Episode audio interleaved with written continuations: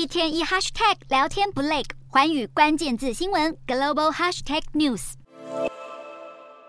美国有线电视新闻网 CNN 总裁暨执行长李克特被炒鱿鱼了。上任短短十三个月的他，CNN 经历了一场又一场的争议风波。其中让大众印象最深刻的事件，无非是美国前总统川普受邀上 CNN 市民大会节目时嘲弄主持人柯林斯。性格犀利的川普上 CNN 的节目再次口出狂言，当着观众的面直指主持人柯林斯是个下流的人。而事发当时，川普正卷入性侵疑云，因此使 CNN 邀请川普上节目的决策受到不少民众批评。其实 CNN 原本以为邀请川普上节目能吸引更多共和党观众，却没想到收视率反而持续下滑。而 CNN 出包不止这桩，时任 CNN 前当家主播乐蒙也在节目上失言，就是这句讽刺五十一岁极力争取共和党总统提名的海莉已经过了人生的巅峰时期，掀起批评声浪。为了浇熄大众的怒火，李克特也随即宣布，CNN 将与勒蒙分道扬镳。除了接二连三的炎上事件外，自从李克特接手 CNN 后，盈利也下滑。过去每年都能创造超过十亿美元利润，但二零二二年却只剩下七点五亿美元，既不赚钱又赔了品牌信誉。母公司华纳兄弟探索只好请李克特另谋高就，接下来会。寻合适的接任人选，而不少美国媒体也形容李克特的离去象征着 CNN 终于结束了混乱的一年。